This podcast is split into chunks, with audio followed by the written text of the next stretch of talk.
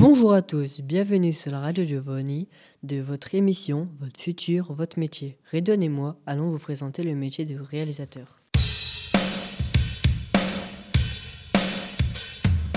Le métier réalisateur consiste à concevoir des scénarios accompagnés de dialogues.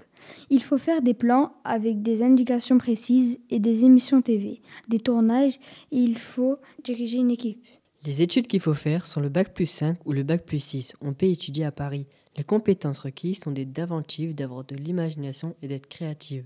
Et le salaire? Le salaire que touche un réalisateur est de 4000 euros par mois.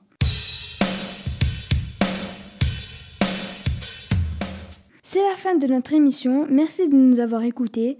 À bientôt sur Radio Jovonne.